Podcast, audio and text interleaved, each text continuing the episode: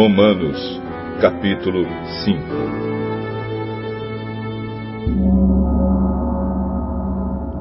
Agora que fomos aceitos por Deus pela nossa fé nele, temos paz com Ele por meio do nosso Senhor Jesus Cristo.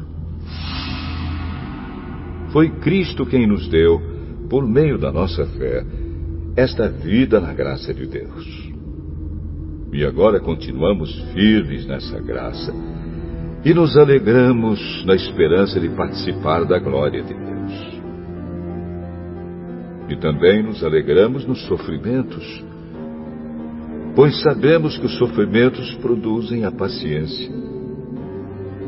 A paciência traz a aprovação de Deus e essa aprovação cria a esperança.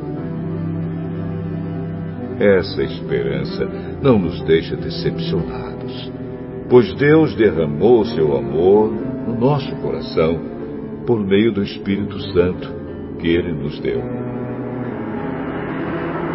De fato, quando não tínhamos força espiritual, Cristo morreu pelos maus no tempo escolhido por Deus. Dificilmente alguém aceitaria morrer por uma pessoa que obedece às leis. Pode ser que alguém tenha coragem para morrer por uma pessoa boa. Mas Deus nos mostrou quanto nos ama. Cristo morreu por nós quando ainda vivíamos no pecado. E agora que fomos aceitos por Deus por meio da morte de Cristo na cruz, é mais certo ainda que ficaremos livres, por meio dele, do castigo de Deus. Nós éramos inimigos de Deus, mas ele nos tornou seus amigos por meio da morte do seu filho. E agora que somos amigos de Deus, é mais certo ainda que seremos salvos pela vida de Cristo. E não somente isso, mas também nós nos alegramos por causa daquilo que Deus fez por meio do nosso Senhor Jesus Cristo, que agora nos tornou amigos de Deus. O pecado entrou no mundo por meio de um só homem, e o seu pecado trouxe consigo a morte. Como resultado, a morte se espalhou por toda a raça humana, porque todos pecaram. Antes da lei ser dada, já existia o pecado no mundo. Porém, quando não existe lei, Deus não leva em conta o pecado. Mas, desde o tempo de Adão até Moisés, a morte dominou todos os seres humanos, mesmo os que não pecaram como Adão, quando ele desobedeceu à ordem de Deus.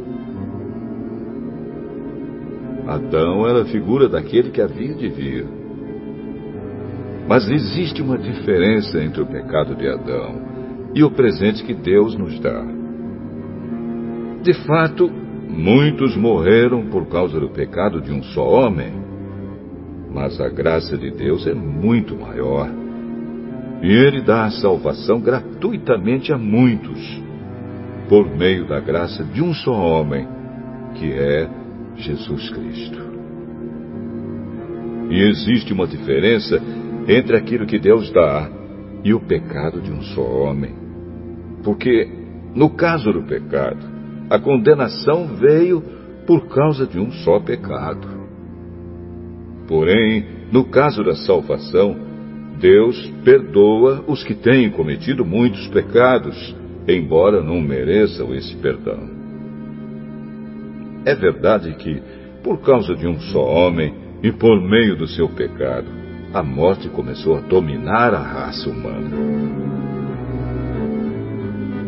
Mas o resultado do que foi feito por um só homem, Jesus Cristo, é muito maior. E todos aqueles que Deus aceita e que recebem como presente a sua imensa graça, reinarão na nova vida por meio de Cristo. Portanto, assim como um só pecado condenou todos os seres humanos, assim também um só ato de salvação liberta todos e lhes dá a vida.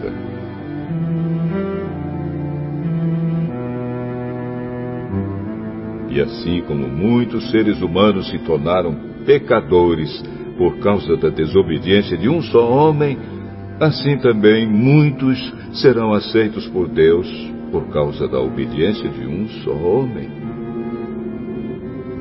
A lei veio para aumentar o mal, mas onde aumentou o pecado, a graça de Deus aumentou muito mais ainda. E isso aconteceu a fim de que, assim como o pecado dominou e trouxe a morte, assim também a graça de Deus, que o leva a aceitar as pessoas, dominasse e trouxesse a vida eterna. Essa vida é nossa por meio do nosso Senhor Jesus Cristo.